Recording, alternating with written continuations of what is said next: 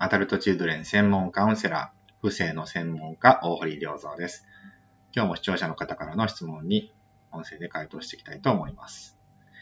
えー、自己中と自分を大切にする違いって何ですか？人と関わるのが苦手で聞き役を選んできましたが、自分の考えや意見をアウトプットしなかったから、えー、ここまでこびりついている感があります。ということですね。えー、まあ自己中と、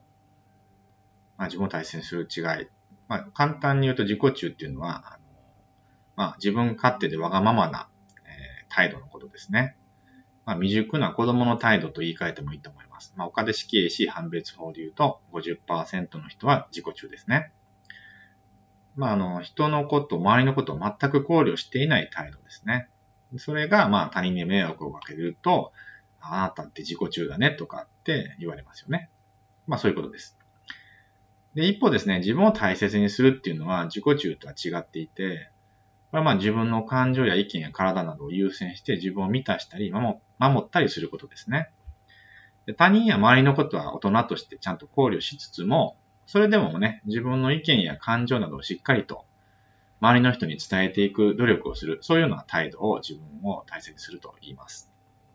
で、アダルトチルドレンの人はね、自分を大切にするっていうことが、まあ、できないわけです。なんでかというと、親が自分を大切にしてくれなかったので、大切にするという概念がもうそもそもないんですね。えー、相手の言いなりになってしまうことが、なんかこう、まあ、ほとんどで生きてきてしまってる、ね、主体性がなしになってしまってる人が多いので、自分を大切にするっていうことは意味がわかんないですね。ですからまあ、うちのカウンセリングに来たときに、自分を大切にするっていうことは、まずね、自分の体の感覚とかをね、あの優先して大事にしましょうと。だからまあ、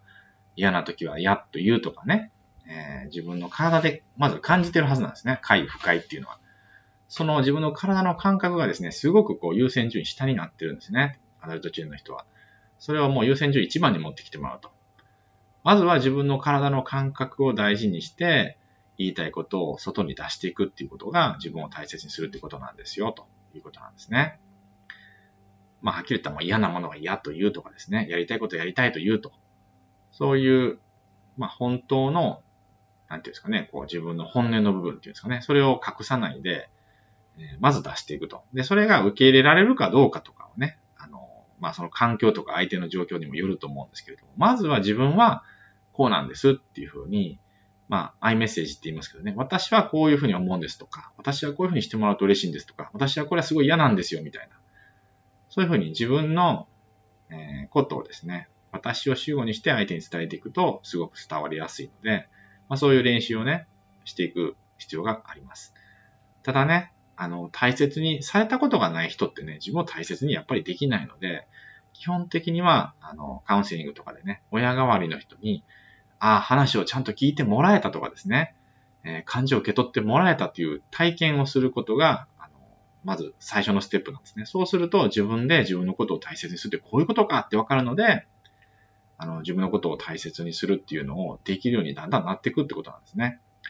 自分を大切にしていいんだっていうね、許可を与えるようなことを最初にやらないと、なかなかこれ、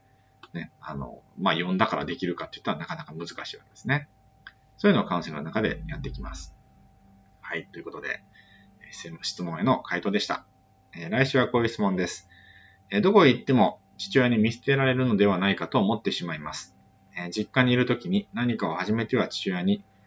何やってるのと見せ物を見るような感じで、それをするのは恥ずかしいというメッセージを受け取っていました。それが原因だと思います。直したいのですが、どうしたらいいですかという質問に対して回答していきたいと思います。はい。ということで、今日も最後まで聞いていただきましてありがとうございました。また来週お会いしましょう。